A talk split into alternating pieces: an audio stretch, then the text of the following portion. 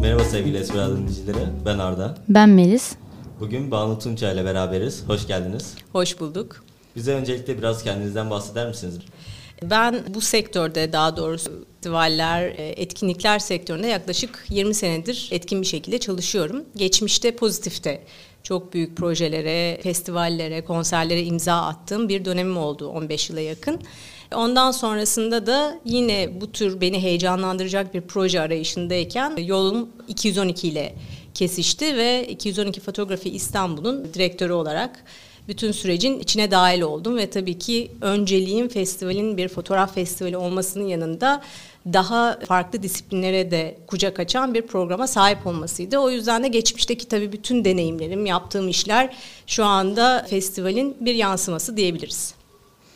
Peki 212 fotoğrafi bazlı konuşursak en sevdiğiniz projeleri neler buranın? Festivalin Aynen. programda. Şöyle söyleyebilirim. Festival 6 sene önce 2018'de tek bir mekanda e, başlamış. O zamanlar daha ben ekibin bir parçası değildim. 212'nin bir parçası değildim. 2019'da dahil olduğumda mekan sayısını arttırdık. Hedefimiz aslında bir şehir festivali olmakta. Aslında heyecanlandıran şey programın içinde ne yaptığımızdan çok ne yapmak istediğimiz festivali nereye götürmek istediğimizdi. Festivali bir şehir festivali yapmak. E, büyük, kapsamlı, herkese seslenen, geniş bir kitleyle buluşabilecek bir program yaratmaktı. Tabii bunun ilk adımı da yaptığımız sergilerin yanı sıra işin içine film gösterimleri gibi işte müzik, konser, performans, dans, e, işte birazcık daha edebiyat, kitap yayıncılığı vesaire gibi farklı farklı alanlardan içerikleri dahil etmekti. Açıkçası tek bir konuda heyecanımız yok ama yaratıcılık konusunda çok büyük heyecanımız var. Yani mekanlara girdiğimizde ya da bir içerik kurgulamaya başladığımızda bunu daha farklı nasıl sunabiliriz, nasıl curate edebiliriz diye oldukça e, kafa yoruyoruz ve bu konuda da yaptığımız şeyler 6. yıla geldiğimizde görüyoruz ki doğru bir yerde. Heyecanlandırıyor insanları. Peki hemen en sevdiğiniz sanat akımını sorsak Aha, eyvah. E, yani ben tabii müzikten geldiğim için tabii müzik benim için çok ayrı bir yerde. Ya pozitifte çok e, heyecan verici projeler yaptık. E, çok büyük konserlerden, çok büyük gösterilerden işte YouTube gibi isimler, işte Rihanna, Cirque du Soleil, işte Rock and Coke sizin duymuş olduğunuz ama maalesef yaşayamadığınız büyük festivallerin içerisinde çok büyük projeler yaptık. Çok büyük isimlerle çalıştık. Tabii oradaki adrenalin bambaşka bir şey ve o heyecan, caz konserleri, işte yine world music diyelim, yine pop veya rock konserleri vesaire. Bütün bu dünyanın içerisinde tabii müzik hep çok öncelikliydi benim için. Ama kendim kişisel olarak da fotoğraf ve işte çağdaş sanatla çok yakından ilgilendiğim için her zaman böyle bir aksı e, daha büyük bir kapsama oturtmak, daha geniş bir yerde durmak konusunda çok kaslarım güçlü. O yüzden de müziği hiç hayatımdan çıkarmamak adına aslında festivale dahil ettim. Konserlerle ve performanslarla yavaş yavaş konserin bu müzik başlığımızı e, festivalin bir parçası yapmaya başladım. E, hem fotoğrafçılık alanında bu konuda işler yapmış olan insanları dahil ediyoruz programa hem de aynı zamanda gerçekten konserler ve performanslar gerçekleştiriyoruz. Bu şekilde özetleyebilirim. Müzik ama tabii diğer sanat dallarıyla da ilgili heyecanlarım baki. Peki bu sanat endüstrisinde bir sürü böyle yeni akım olabilir, gelişmeler oluyor sürekli. Bunları takip ederken nasıl bir yol izliyorsunuz? Yani aslında her yerden bize bilgi yağıyor diyebilirim. Tabii daha çok fotoğrafçılardan gelen bilgiler var fakat biz biraz önce bahsettiğim gibi programın çeşitliliğini genişlettikçe daha farklı alanlarda işler yapan, işte heykel alanında ya da new media alanında işler yapan sanatçılarla da buluşmamız söz konusu oluyor. Bunları takip etmek daha çok tabii ki bildiğiniz gibi normalde belli kanallar var ve biz o kanalları zaten her zaman takip ediyoruz. Belli menajerlik ajansları var. O ajanslarla hep paslaşıyoruz. Ne olabilir, yeni kimlerle bizi buluşturabilir diye. Bir de tabii yaratıcı bir ve bu süreci takip eden bir ekibimiz var. Core bir ekibimiz. 3-4 kişiden oluşan. Haftada bir mutlaka bir araya geliyoruz ve yeniliklerden ve neler yapabileceğimizden konuşuyoruz. Dolayısıyla da aslında tabii ki yurt dışında çok acayip işler yapılıyor. Fakat azımsanmayacak bir şekilde biz de aslında çok iyi işler yapıyoruz. Hem İstanbul'da yapılan işler için söyleyebilirim, Türkiye'dekiler için de söyleyebilirim. Bizim kendi festivalimiz için de söyleyebilirim. Yurt dışına gittiğimizde mutlaka buluşuyoruz onlarla ve onlarla birazcık beyin fırtınası yapıyoruz. Aynı zamanda onları buraya davet ediyoruz. Onların da bizi davet etmelerini bekliyoruz. Böyle bir aslında alışverişin parçası olarak yeniliklerden ve yapılanlardan haberdar olmaya çalışıyoruz. Çok genç isimler var. Çok iyi isimler var. Kaçırdıklarımız mutlaka oluyor yani o kesin. Ama elimizden geldiği kadar konuyu yakından takip etmeye çalışıyoruz. Modern sanat hakkındaki düşünceleriniz neler? Nasıl yorumlanır? Bir de insanların tepkileri genel olarak nasıl oluyor? Hani ona boş boş mu bakıyorlar yoksa sizce gerçekten insanlar anlayarak mı geliyor? Ya çağdaş aslında sanat tarihini bilmek lazım. Şimdi gelen evre yüksek sanattan nasıl çağdaş sanata evrildi vesaire bunu izlediğimizde aslında çok ciddiye alınması gereken bir dönemin içinde olduğumuz kesin. Postmodernizmden çıktık şimdi aslında başka yorumlar geliyor yapılan işlere. Ancak şöyle tabii çağdaş sanat da çok rahat nasıl diyeyim yanlış anlaşılıp çok rahat farklı yerlere çekilebilecek bir başlık. Bir kuram tabii ki bir kavramsal bir altyapısı olması lazım o sanatçının yaptığı iş vesaire. Siz eğer onu yansıtırken doğru yansıtırsanız kimse onunla ilgili çok fazla boş boş bakmıyor senin tabirinle. Ama sadece mekanın bir parçası olması için ya da yap, yapmış olmak için oraya koyduğunuzda tabii o kavramsal şeyin ne olduğunu anlamanız lazım. Metnini okumanız lazım. Geçmişten o sürece nasıl dahil olduğunu anlamanız lazım. Ya da festivalin bir teması varsa, yapılan işin bir teması varsa onunla nasıl buluştuğunu anlamanız lazım. Anlatmanız lazım. Eğer onu anlatmıyorsanız evet çok havada kalıyor her şey. Ama anlatarak geliyorsanız burada sanıyorum ki izleyiciyle çok rahat buluşuyor yapılan işler.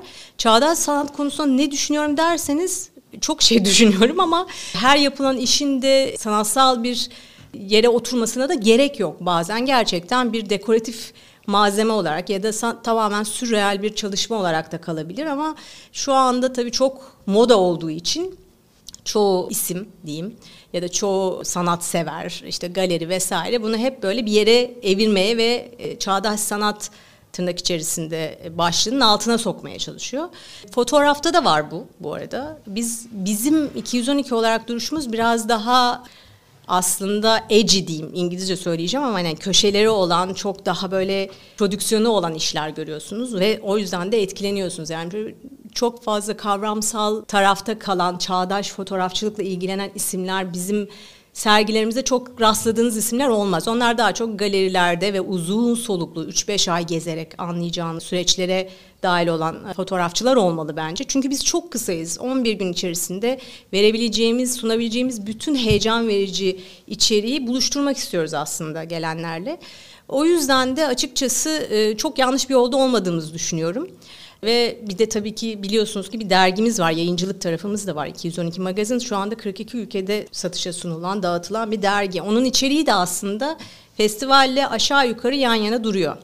Dolayısıyla da çağdaş sanat tarafı festivalin bir parçası olur mu ileride bilmiyorum. Ama çok disiplinlikten gelen mutlaka dokunacağı bir tarafı olacak. Hatta bu sene yine e, Sen Benova Kilisesi'nin içerisinde Aray'ın yaptığı iş aslında birazcık okunması gereken bir işti. Yani bizim çok tarzımız olmayan ama okuduğunuzda da çok rahat hızlıca anlayabileceğiniz bir enstelasyon yaptı aslında Arek.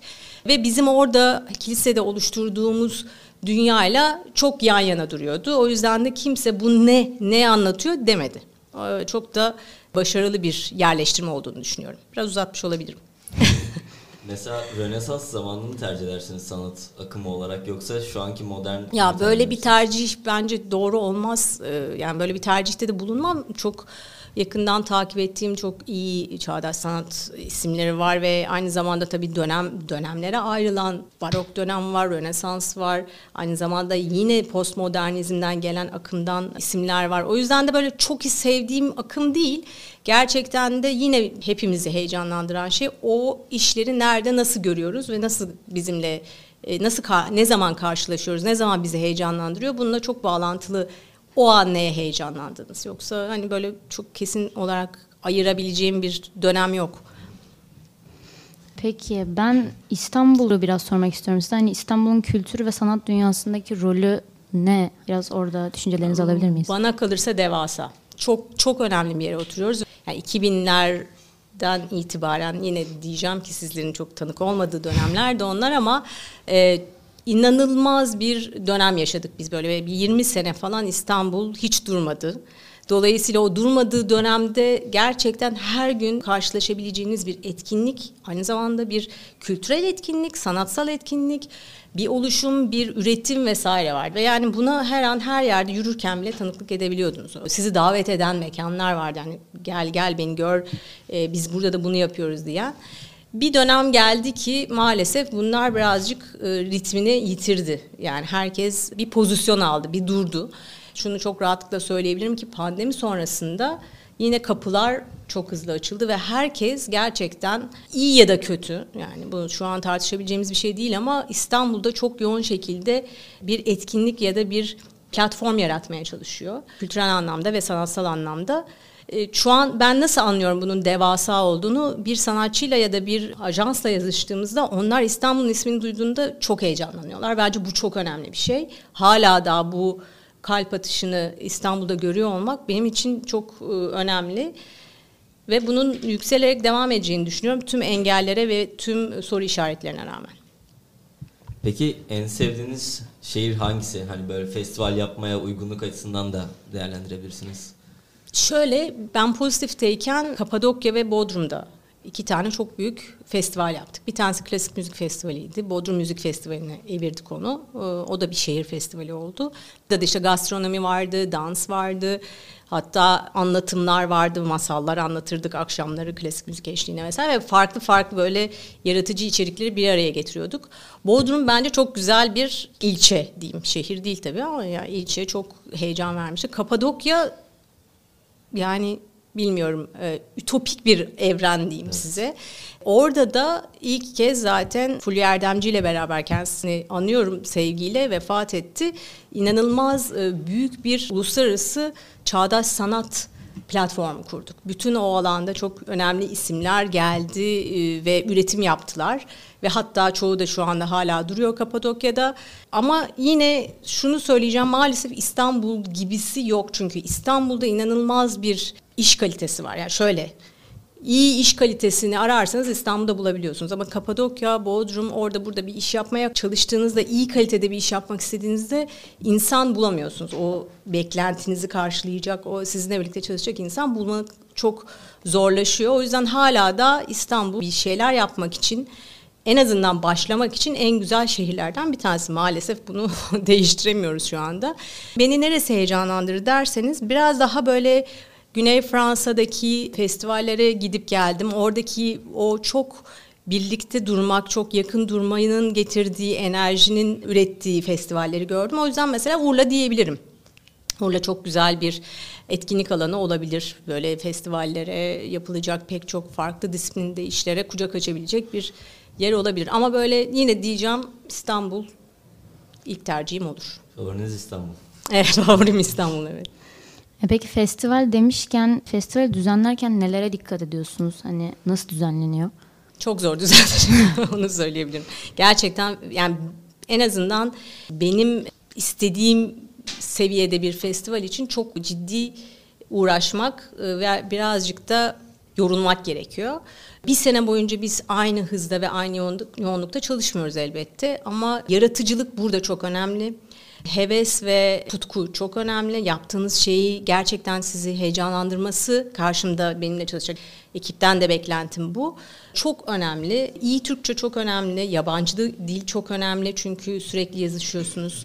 Yurt dışı bağlantıyı kurmak ve oradaki empatiyi doğru kurgulamak çok önemli. Onlar çünkü sürekli size bir ön yargıyla bakıyorlar öyle ya da böyle. Onu kırabilmek için çeşitli yollar aramak ve nasıl diyeyim program yaratırken de veya bir şeylerle e, uğraşırken de gerçekten heyecanınızı hiç kaybetmeden negatiflikler olsa bile çalışmaya devam etmek gerekiyor. Festivali yapma kısmı çok uzun o yüzden böyle çok genel geçtim. Özetle tutku ve heves diyeyim. Eminim ki bu festivalleri yaparken birçok aksilikle karşılaşıyorsunuzdur. Bu zorluklarla nasıl başa çıkıyorsunuz stratejileriniz? Bağırarak, çıldırarak ve ağlayarak. Yok tabii ki çok doğa yani doğasında var maalesef bu işlerin her zaman her an her e, şey olabilir. Son dakikada da her şey olabilir. Bir örnek vermem gerekirse geçen sene e, mekanlardan bir tanesi bütün kürasyonu yapmışız, yerleştirmemizi yapmışız yani kağıt üzerinde. Sanatçılarla anlaşmışız. Orada o sergiler olacak. Bu arada 3-4 binadan bahsediyorum yan yana. Bir tane binanın artık kullanamayacağımızın haberi son bir haftada geldi. E, tabii ki mümkün olmayacağını bunun. Mutlaka kullanmamız gerektiğini anlatmamız iki gün sürdü. Böyle kalp çarpıntılarıyla ve bir şekilde karşı tarafı zar zor ikna ettik o binayı kullanmamız gerektiğine ve e, bizim için sadece o bina bir 20 gün sonra ne yapılacaksa e, yapıldı. Bu benim için büyük bir krizdi çünkü ne sanatçıyı anlatabilirsin ne baştan başka bir binaya geçebilirsin yani çok zor bir e, dönemdi. Bu bunu yapmak zorunda da kalacağınız yani kalacağımız zamanlar olabilir. O yüzden de çok dinamik bir dünyası var. Festival yaratmanın ve festival e, programının her an her şey olabilir. Negatif, pozitif. Zor. Bir de son zamanlarda Türkiye'de özellikle müzik konserleri, festivalleri hakkında konuşuyorum. Çok iptal oluyor konserler veya artık yapılmıyor. Mesela üniversite festivalleri başta olmak üzere. Bunun hakkında neler düşünüyorsunuz? Sizin işinizi nasıl etkiliyor? E, ya ben artık tabii müzik business'ı diyeyim yani müzik business'ta değildim yani konserler yapmıyorum ama e, bizi etkileyen yani festivali etkileyen şeyler olmuyor. Çünkü festival bizim görsel olarak aslında mekanlara girdiğimiz daha rahat kabullenilebilir bir dünya yaratıyoruz. Şu anki konjonktür için konuşuyorum. Konserler hep böyle şu anki mevcut düzende bir isyan, bir işte e, ayaklanma gibi hissediliyor. Çünkü birçok bir insanı bir araya getirdiğiniz çok büyük bir katarsis gibi bir durum var orada. Büyük bir kalabalığa seslenen bir sanatçı var. Her an her şeyi söyleyebilir vesaire. Buna Buna şu an önlem alabilirler ama ben zannetmiyorum ki önümüzdeki dönemde bunların hepsi değişecek. Yani bunlar sadece nafile çabalar olarak görüyorum. Çünkü yeni nesil çok istikrarlı, çok inatçı ve çok özgüveni yüksek bir nesil geliyor. Yani bizler o dönemlerde belki biz yaşasaydık bazı şeyleri kabullenirdik ama şu anki nesilde gördüğüm kimse hiçbir şey kabullenmiyor. Mevcut durum hayır ben böyle olmasını istemiyorum, ben böyle olmasını istiyorum diyor ve bir şekilde bu ruh hali bile pek çok şeyin değişmesine sebep olacak. E peki 212 fotoğrafi hani geri dönersek bu sene altıncısı düzenlendi ve bitti. İleride bizi neler bekliyor hani sonraki dönemlerde? İleride çok heyecan veren projeler var bizim için. Bize heyecanlandıran projeler var. Fakat ne kadar hızlı bunları hayata geçirebiliriz bilmiyorum. Biraz ilişkiler ve biraz bu işin belki de e, daha yaş almasıyla netleşecek şeyler. Tabii çok büyük isimleri buraya gelmesini çabalıyoruz. Her sene kendileriyle yazışıyoruz. Her sene bizim rüştümüzü ispatlamamızı bekliyorlar vesaire. Dolayısıyla da biz eğer o isimleri getirebilirsek tabii 7. 8.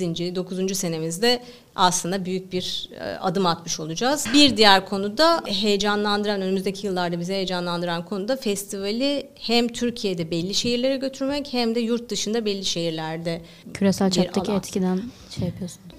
Şöyle söyleyeyim, Almanya tabii Berlin bizim odak noktalarımızdan bir tanesi, Paris onlardan bir tanesi. Onlarla paslaşıyoruz. Ee, oralarda festivalin bir parçasını Türk fotoğrafçıları e, sergileyebileceğimiz bir festivalin parçası olarak oralarda görünmek istiyoruz. Bu sene İspanya'da bir festivalle paslaştık. Çok minik bir işbirliğiydi ama bizim için güzel oldu. Bunları birazcık daha İstanbul yani şehrin dışına çıkaracağımız modeller e, yaratmaya çalışıyoruz. Hiç böyle şu ana kadar düzenlediğiniz organizasyonlarda veya festivallerde bizleri güldürecek ve şaşırtacak anılarınız oldu mu? Çok şeyler oldu arkadaşlar. ama yani bu festivalin dışında şeyler olduğu için şimdi ne kadar bağdaşacak onlarla bilmiyorum ama tabii ki müzik konserlerinin e, yani o dönemde yaptığımız şeylerde çok büyük anılar birikti açıkçası. Hatta bu sene e, yine Müze Gazhane'de yapmış olduğumuz kayıtlı hafıza sergisi aslında bir kronolojik olarak bir hafızayı yenileme sergisiydi. İşte Ahmet San'ın konserleriyle ve işte İKSV'nin ilk müzik festivali zamanında başlayan döneminden işte Rakın Koklara, Babilonlara vesaire giden bir böyle görsel hafıza tergisiydi. Orada birlikte çalıştığım fotoğrafçı arkadaşım Cem Gültepe dedi ki ya bu sergiyi senin anlatman lazım. Bütün anılar sende. her şeyi sen toparlıyorsun diye. Evet, çok anılarımız var. İşte atıyorum Cure'un solistinin kafasına tuvalet kapısı mı düşmedi? Ondan sonra Korn grubunun solisti e, isyan çıkardı. Onu ikna etmekle mi uğraştık? Limp Bizkit solisti işte canlı yayına çıktı. O canlı yayında çıkarken yaşadığımız e, komik anılar mı? Yani o kadar aslında büyük isimlerle bir araya geldik. Çok normalleştirdik. Hepinizin çok iyi duymuş olduğu belki bir kısmınız da gitmiştir e, veya ailenizden birileri gitmiştir. YouTube konserinde e, bir anda sahnede Türkçe bir parçanın başladığını duymuş olmamız. Hiçbir fikrimiz yok bu arada. Bir baktık Zülfü Livaneli sahnede böyle nasıl olabilir vesaire. Meğersem grup üyeleri Zülfü Livaneli'yi çok severmiş. Ve kendisine birebir de kontak kuruyorlar bizim üzerimizden değil. Ve gerçekten de bir anda backstage'deki bütün bilincimize rağmen her şeyin farkındayız. İçeri girdiğini bile görmedik. Ve bir anda sahnede Zülfü, Livaneli ile karşılaşınca tabii şok yaşadığımız gerçekti. Çok çok anı var onu söyleyebilirim. Bu festivalde de tabii ufak tefek başladık anı biriktirmeye. Peki son olarak böyle en sevdiğiniz filmi sorsak size. zor bir soru ama. Evet zor bir soru. Aslında yani beni küçüklükten beri etkileyen iki tane film var. Belki çok küçük yaşta izlediğim için. Bir tanesi Otomatik Portakal, diğeri de Rezervuar Köpekleri. Nedense ikisi de beni çok etkilemişti ve çok hafızamda başka şeyleri tetikledi. Olumsuz anlamda değil, olumlu anlamda. Başka bir bakış açısından bakmak, işte yorumlamak gibi. Sanıyorum o iki filmi söyleyebilirim. Belki de o dönemde çok yaşımı tutmadığı bir dönemde izlediğim için. Rezervar köpekleri biraz sert, çünkü çok yani, sertti aynen. ama çok farklı bir filmdi. Hiç o zamana kadar kimsenin evet, cesaret edemediği bir böyle. Sertliği ve kanı aslında çok normalmiş gibi izlediğim bir filmdi. Yani her şey çok normal akışında gerçek değilmiş gibi izlediğin ama aslında gerçek bir hikaye gibi anlatılan böyle enteresan. Tabii otomatik portakalında daha böyle figüratif şeyleri, sahneleri falan etkilemişti. Sonra sahne sanatları okudum ben zaten tiyatro Hı. bölümünde. O yüzden o sahnelerin e, görkemi hep beni etkilemiştir. Sevgili Esmer dinleyicilere dinlediğiniz için teşekkür ederiz. Bir sonraki programımızda görüşmek üzere.